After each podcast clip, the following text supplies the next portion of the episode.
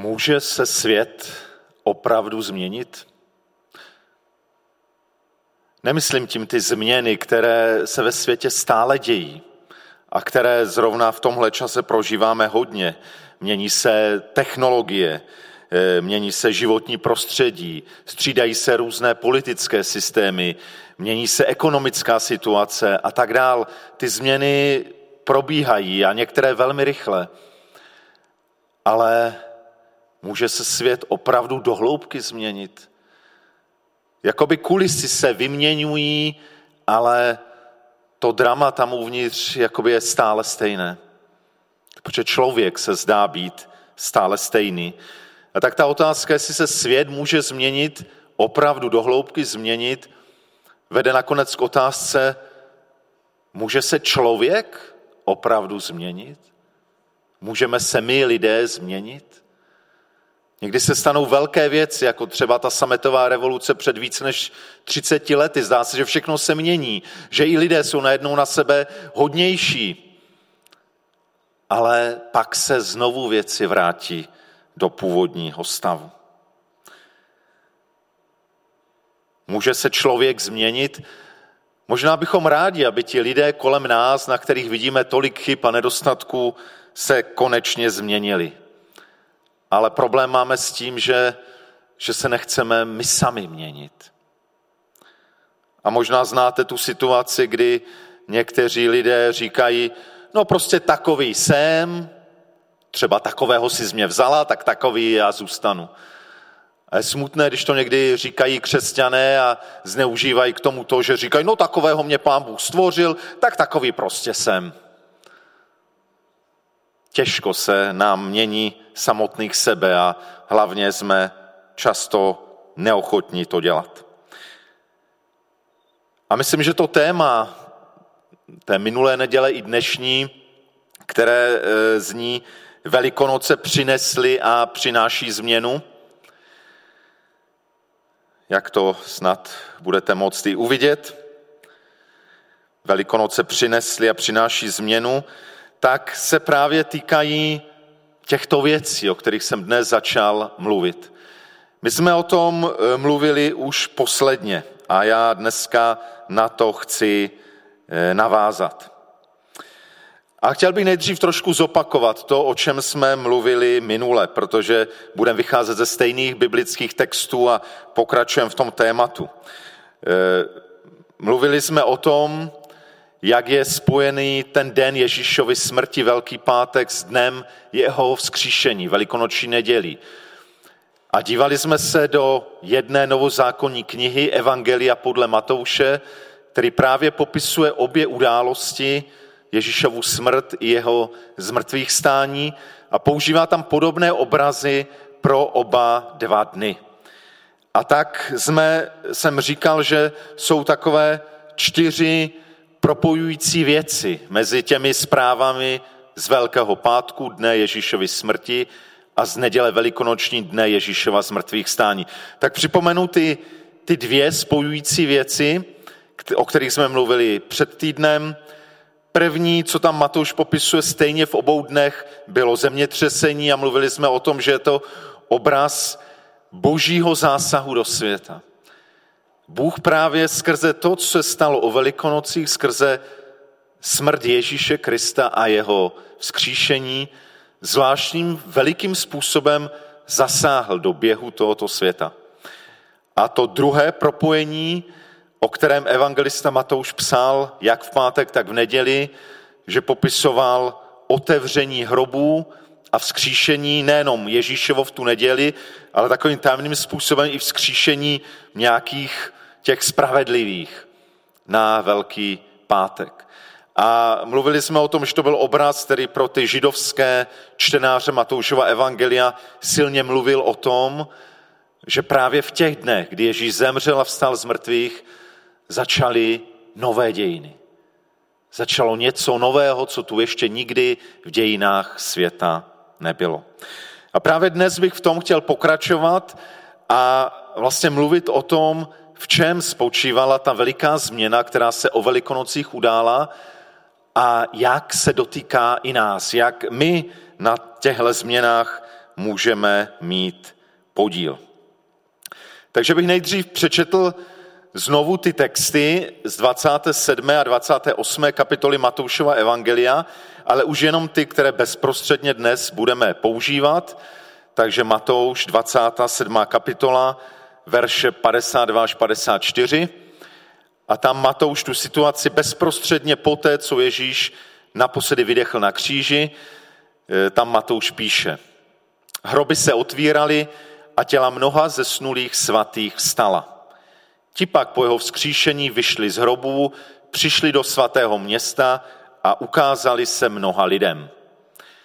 Když setník a ti, kdo hlídali Ježíše s ním, viděli to zemětřesení a všechno, co se dělo, hrozně se vyděsili a říkali, opravdu to byl Boží syn.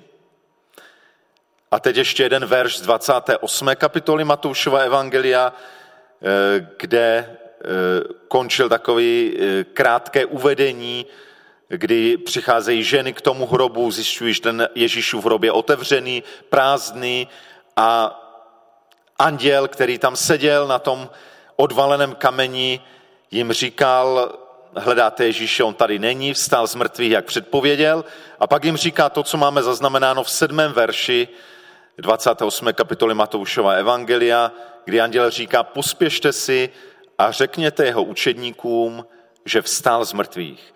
Hle, předchází vás do Galileje, tam ho spatříte. To jsem vám měl říci. Takže z těch dvou textů, které jsme teď přečetli, chci najít ještě dvě takové propojující věci v Matoušově líčení události Ježíšovy smrti a Ježíšova zmrtvýchvstání. Tak o dvou jsme mluvili minule, ty jsem připomněl, a v té zvěsti, které anděl říká těm ženám, říká o Ježíši, že vás předchází do Galileje, tam ho spatříte. Jinými slovy, Ježíš, který vstal z mrtvých a objevil se ve svém těle, které bylo takové jiné, zvláštní, mělo jiné vlastnosti, bylo to proměněné tělo, tak Ježíš se po svém zmrtvýchvstání začíná pohybovat po tomto světě. Předchází učedníky do Galileje. Tam se s nimi setká a setká se s nimi v Jeruzalémě a na různých místech. Ježíš, který je prototypem, počátkem toho nového, dá se říct, že Ježíš je počátkem nového stvoření.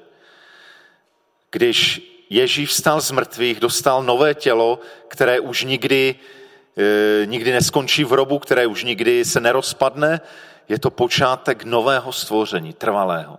A tento proměněný z mrtvých stal Ježíš, nové stvoření, ale přichází do našeho světa. Chodí po nějaký čas po tomto světě a setkává se s lidmi. Něco podobného popisuje i Matouš v souvislosti s Ježíšovou smrtí.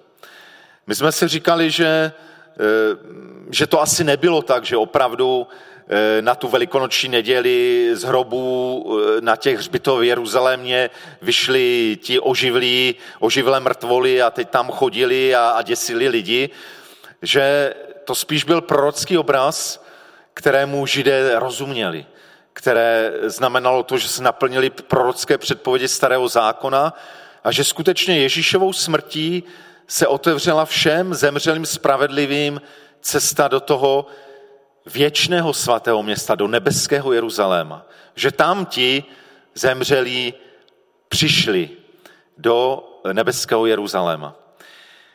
Ale je tady ještě jedna zvláštní věc a mám dojem, že to ještě jeden možný výklad toho, co evangelista Matouš tímhle zvláštním textem chtěl říct.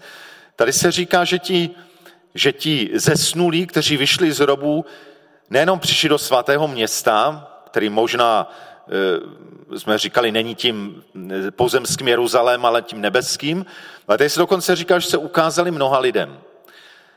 A mně napadlo takový ještě jiný výklad tohoto textu. To, co se stalo po Ježíšově smrti a zmrtvýchvstání, je mimo jiné to, že všichni ti, kteří uvěřili v Ježíše Krista, že on je skutečně Boží syn, že on zemřel za naše hříchy, že on vstal z mrtvých, kteří v něho uvěřili a odevzdali svůj život jeho rukou, tak se s nimi stala zvláštní věc, o které my křesťané říkáme na základě Božího slova, že se znovu zrodili, že se v nich objevilo něco naprosto nového, že jejich duch ožil novým životem. A myslím, že právě možná tohle evangelista Matouš takovým prorockým způsobem tady chce říct, že ti, kdo vyšli z hrobů, to nebyli nějací oživlí zombí, ale že to byli všichni ti, kteří byli mrtví, živí navenek, ale mrtví ve svém duchu, a když uvěřili v Ježíše, tak v duchu oživli. Vyšli z toho hrobu duchovní smrti a začali se pohybovat nejenom po Jeruzalémě, ale nakonec po celé té krajině a jako oživli, jako znovu zrození se ukázali mnoha lidem. Možná i tohle je možný výklad tohodle textu, takového tajemného textu, o kterém tady evangelista Matouš mluví. A tak myslím, že to třetí, co propojuje ty dva texty Matoušova evangelia z pátku a z neděle z mrtvých stání, je, že tu dochází k setkání nového a starého. Tím novým je v první řadě vzkříšený Ježíš. Počátek nového stvoření, který přichází do toho starého světa, pohybuje se po něm, mluví s těmi lidmi ještě z toho starého světa. Ale pak i tito lidé starého světa, kteří uvěřili v Ježíše a získali nový život, boží život ve svém duchu, navenek zůstali ještě v tom starém světě, ale uvnitř už měl něco nového, i oni sami začali chodit po téhle zemi a přinášet něco nového. Takže se tu setkává nové a staré. A tak kdyby shrnul tu první myšlenku, která toho dnešního poselství Bible Božího slova je, že právě v Ježíšově zmrtvýchvstání a potom ve znovuzrození všech těch, kteří uvěřili v Ježíše, tak tím vstupuje nové stvoření do stvoření starého. Stává se něco zvláštního. Ten svět na jednu stranu zůstal stejný, ale stalo se v něm něco zvláštního. Něco nového vstoupilo do toho starého světa. V první řadě v Ježíšově proměněném zmrtvýchvstalém těle, ale to nebylo nadlouho, že Ježíš tady chodil jenom 40 dní a pak se vrátil k otci, ale to nové tady začíná přicházet i skrze všechny ty Ježíšovy učedníky, kteří v něho uvěřili, získali to nové do svého srdce, stali se znovu zrozenými lidmi a oni také zůstávají v tom starém světě, ale už tam přinášejí něco nového. Takže ve Velikonocích se děje ta zvláštní věc, že nové stvoření vstupuje do stvoření starého. Víte, někdo, když se mluví o Ježíšově zmrtvýchvstání, tak to vidí jako naprosto jako absurdní věc, která se nikdy nestala, kdo ví, jak to bylo a vrazí se do tohle světa, vůbec to tam nepatří, ale o tom nebylo Ježíšovo zmrtvýchvstání. Ježíšovo zmrtvýchvstání je o tom, že něco nového, něco od Boha, něco, co přináší nový věk, vstoupilo do tohohle světa. A neodešlo to s tím, že když se Ježíš zmrtvýchvstalý vrátil k otci, ale zůstává to skrze všechny ty znovuzrozené, kteří v moci Božího ducha nesou to nové do tohoto světa. A tak co tahle ta myšlenka může znamenat pro nás? Pokud jsme opravdu těmi, kteří uvěřili v Ježíše, kteří přijali ten nový život, tak platí pro nás, že stejně jako všichni lidé na tomhle světě, žijeme stále v tom starém světě. Ten svět se sám o sobě nezměnil, on je stále to staré stvoření, plné bolesti, plné smutku, plné zla, plné hříchu a my v tom stvoření žijeme. A nejenom ono není jenom kolem nás, je i v nás to naše tělo podléhající chorobám a všichni, kteří to dneska sledujete a něco vás bolí, víte, o čem mluvím. A To znamená, vaše tělo je pořád ještě součástí starého stvoření. Ale týká se to i naší duše, kdy občas vnímáme něco zlého, co v nás je, to je všechno ještě to staré stvoření. My v něm žijeme, jsme v něm obklopeni, jsme do něho namočeni my sami. Ale zároveň, pokud jsme uvěřili v Ježíše, obrátili se k němu, vyznali mu své hříchy, přijali ten nový život, tak my jsme už zároveň součástí nového stvoření. A to je něco, co je obrovské privilegium, obrovská výsada. A je to něco, o čem jsme mluvili před 2 týdny, když jsem mluvil o tom, že jsme občany Božího království. To je právě to, občané Božího království, protože jsme skrze víru a pokání, odevzdání svých hříchů, svého zla Bohu, že jsme se stali součástí nového stvoření. Jsme se stali součástí Božího království, které vstoupilo do tohoto světa. A my žijeme ve starém stvoření, ale jsme už občany nového. Tak to je první poselství. A pojďme se podívat ještě na to poslední propojení těch 2 zvláštních velikonočních dní, Velkého pátku a neděle zmrtvých stání. Byl to ten poslední verš, kdy Ježíš, nebo kdy Matouš líčí ten okamžik Ježíšovy smrti a říká se tam o té reakci setníka a těch, kdo hlídal Ježíše. To znamená Římané, římská vojenská posádka, kteří vlastně ukřižovali Ježíše, ale najednou se tam říká něco zvláštního. Když viděli, co se dělo, jak Ježíš umíral, když viděli, co se dělo při Ježíšově smrti, zemětřesení a všechny ty věci kolem, tak to způsobilo 2 reakce v nich. První věc je, že se ulekli. Hrozně se vyděsili. A prostě to byli římští vojáci, drsní chlapíci, kteří už mnohé viděli, zažili, ale to, co se dělo při Ježíšově smrti, bylo něco nového v jejich životě. Oni se, jak říká tento příklad, hrozně vyděsili, ulekli. To je jedna věc, ale nezůstalo od toho. Oni říkali, opravdu to byl Boží syn. Tihleti Římané vlastně vyznali ještě asi velmi takovou syrovou, neúplnou víru. Ještě nevíme, co to vlastně všechno znamenalo pro ně, ale vyznali už počátek nějaké víry v to, že Ježíš je někým zvláštním, od Boha poslaným. Opravdu to byl Boží syn. A vezměme si, že Ježíšovi nejbližší učedníci se, když Ježíše zatkli, odsoudili, umučili, se rozprchli. Pod křížem snad byl jenom apoštol Jan a několik žen. Všichni ostatní se rozprchli a tihleti římští vojáci v tenhle okamžik vyznali, opravdu to byl Boží syn. Dokonce se dá říct, že pro evangelistu Matouše, ale stejně to je tak i pro evangelistu Marka, Lukáše, je tenhle ten okamžik jakoby vyvrcholením líčení Ježíšovy smrti. Jakoby to, na co kladou tihleti 3 evangelisté důraz, je při Ježíšově smrti na tohle vyznání římského setníka, případně těch dalších vojáků kolem něho. Jakoby je to vrchol popisu Ježíšovy smrti. A jinými slovy to znamená, že už v okamžiku Ježíšovy smrti se ta zpráva o tom, co se stalo o Velikonocích, ta zpráva o něčem zvláštním a divném, co má potenciál změnit běh tohoto světa, že to vlastně začalo přicházet nejenom k těm Židům, kteří věřili v jediného Boha, ale že to začalo přicházet i k takzvaným pohanům, k lidem, kteří nebyli Židy, kteří nezdíleli víru v Boha Bible, kteří věřili různým tím římským a řeckým bohům a různým věcem a věřili v císaře a tak dále, tak najednou začíná zvláštní proces, že tahle zvěst o změně, kterou přinesl Ježíš, že přichází i k římskému národu, přichází i k dalším národům.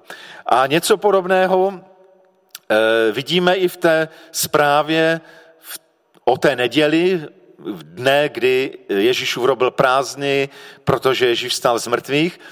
A ten anděl říká tam těm ženám, on vás předchází do Galileje. Jakoby to bylo taky znamení toho, že ten z mrtvých stal Ježíš nezůstává v Jeruzalémě, ale jde do Galileje, což byla oblast pro zbožné Židy už taková polopohanská, kde žilo už hodně pohanů, kde i ta víra židovského boha byla různým způsobem deformovaná, ale Ježíš z mrtvých stalý, tak jako hodně svého aktivního života ještě před jeho smrtí působil v těchto místech, i jako z mrtvých stalý jde tímhle směrem. Jakoby tím naznačuje, ta zvěst o tom, co se stalo o Velikonocích, není jenom pro Židy, je i dál. A že to tak opravdu je, a taky anděl říká, že nám, že mají být zvěstovateli, první mají to říct jeho učedníkům. Ta zvěst se má šířit. A že to tak je, když se podíváme na konec téhle 28. kapitoly Matoušova evangelia, tak je tam velmi známý text, který Matoušovo evangeliu končí, text, kterému se taky někdy říká velké poslání, které jsme jako křesťané dostali. A Ježíš vlastně podle Matoušova evangelia se tímhle loučí, to jakoby to jeho poselství pro učedníky tam říká od 18. verše. Ježíš přistoupil a promluvil k nim, k učedníkům. Byla mi dána veškerá pravomoc na nebi i na zemi. Jděte tedy a čiňte učedníky ze všech národů. Křtěte ve jméno Otce i Syna i Ducha Svatého a učte je zachovávat všechno, co jsem vám přikázal. A hle, já jsem s vámi po všechny dny až do skonání tohoto věku. Amen. Takže i celé Matoušovo evangelium končí posláním. Učedníci mají jít s tou úžasnou zvěstí o tom, co se událo o Velikonocích a všech věcích, které s tím souvisí, a mají jít kam? Mají jít ke všem národům. A tak to druhé, to poslední, čtvrté propojení a druhé poselství dnešní neděle je o tom, že zvěst o tom novém, co přichází o Velikonocích, je určená pro všechny. Má jít k národu, má jít k římským vojákům, má jít do Galileje, má jít až na konec světa. A tak, když shrneme tohleto druhé poselství, tak připomenu možná ještě to první bylo o tom, že skrze Ježíšovo zmrtvýchvstání a skrze ty, kteří v Ježíše uvěřili, přichází nové stvoření do toho starého, ve kterém tady žijeme. A teď to druhé poselství, ta druhá myšlenka je, že jsme jako ti, kteří v Ježíše uvěřili, jsme povoláni přinášet tohle nové stvoření do tohoto světa. Nejenom jsme povoláni být občany toho Božího království, být součástí toho nového stvoření, ale jsme povoláni ho přinášet do tohoto světa. Jsme povoláni k tomu, abychom spolupracovali s Bohem a abychom proměňovali tuhle přítomnost. A když se celé to naše zamýšlení minulou neděli a dnes jmenovalo Velikonoce přinesly a přináší změnu, a někdo by řekl, no jo, je 2000 let od Velikonoc a co se takového změnilo? Myslím si, že hodně se změnilo, a kdyby nebylo Ježíšovy zvěsti, tak je dost možné, že už tady není ani jeden člověk na téhle zemi, že už se dávno na téhle zemi pozabijíme. Možná, myslím si, že svět by šel úplně jinou cestou. Ale samozřejmě v tom světě spousta zlého, jenže ta změna přichází skrze jednotlivé lidi, kteří v tu změnu uvěří, kteří uvěří v to, co Ježíš udělal na kříži a když vstal z mrtvých. A tito, kteří v to uvěří, se stávají součástí nového stvoření a spolupracují na tom, aby se tenhle svět měnil. Tenhle svět se mění právě skrze ty, kteří tu boží změnu už nesou v sobě a můžou ji nést dál. A tak, co z toho plyne pro nás? Veliké teda povolání, veliký úkol. Abychom nejenom se radovali z toho, že byť žijeme ve starém stvoření, tak jsme už součástí nového stvoření a můžeme být svědky toho, že opravdu moc Božího ducha v nás pracuje a působí. Ale jsme povoláni k tomu, abychom tohle nové stvoření přinášeli i do světa, ve kterém žijeme. A možná by se dalo přemýšlet různými věcmi, jak tohle nové stvoření můžeme přinášet. A já mám možná jeden konkrétní podnět, který mě napadl, jak můžeme nést tohle nové stvoření lidem kolem nás. Tak myslím, je tam nádherný text o tom, že je nějaké ovoce Božího ducha. Ti, kteří mají v sobě to nové stvoření, kteří se znovu zrodili, kteří přijali Božího ducha a stávají se nejenom občany, ale i vyslanci Božího království, ti tedy mají nést ovoce toho Božího ducha, který v nás je a působí. A já bych měl pro vás teď takový návrh, abychom zas, tak jak jsme to občas dělali teď, když máme ty online bohoslužby a kázání, abychom teď chviličku, než úplně uzavřu to slovo a budu se modlit závěrečnou modlitbu, abychom zas chviličku tak, jak jsme buď doma sami u monitorů nebo v rodinných malých skupinkách, abychom přemýšleli, potom se sdíleli a modlili nad tím, abychom máme 9 těch ovocí Ducha Svatého, jak je vyjmenovává apoštol Pavel v 5. kapitole listu Galaťanům. Máme to tam na obrazovce vysvícené, teď už je důležitý ten text, ne pohled na mě. A je tam teda těch 9 ovocí Ducha Svatého, což je láska, radost, pokoj, takové, které hlavně se týkají hodně vztahu s Bohem, pak vztahem s lidmi, trpělivost, laskavost, dobrota a nakonec takové kvality, které se týkají bezprostředně našeho charakteru, a to je věrnost, mírnost a sebeovládání. A já bych rád, abychom teď v takové chviličce přemýšleli každý nad tím, aby jsme z těchto 9 ovocí Božího ducha vybrali možná jedno, které nějakým způsobem vnímáme, že je to tak hodně aktuální, abychom v tomhle čase, v tom prostředí, kde každý z nás žije, abychom ho nějak přinášeli do toho okolí, do toho prostředí, ve kterém žijeme. Ať je to v rodině, ať je to v zaměstnání, ať je to kdekoliv, kde možná ne osobně, ale aspoň online máme kontakt s nějakými lidmi kolem a kde budeme mít kontakt, až všechna opatření skončí. Samozřejmě my máme přinášet všechno, ty ovoce jsou nerozdělitelná, ale myslím si, že má smysl přemýšlet třeba nad jedním, které nějak vnímáme, že možná nám hodně chybí, potřebujeme spolupráce s Božím duchem, aby on v nás tohle ovoce přinášel, anebo vnímáme, že je to hodně důležité pro naše okolí.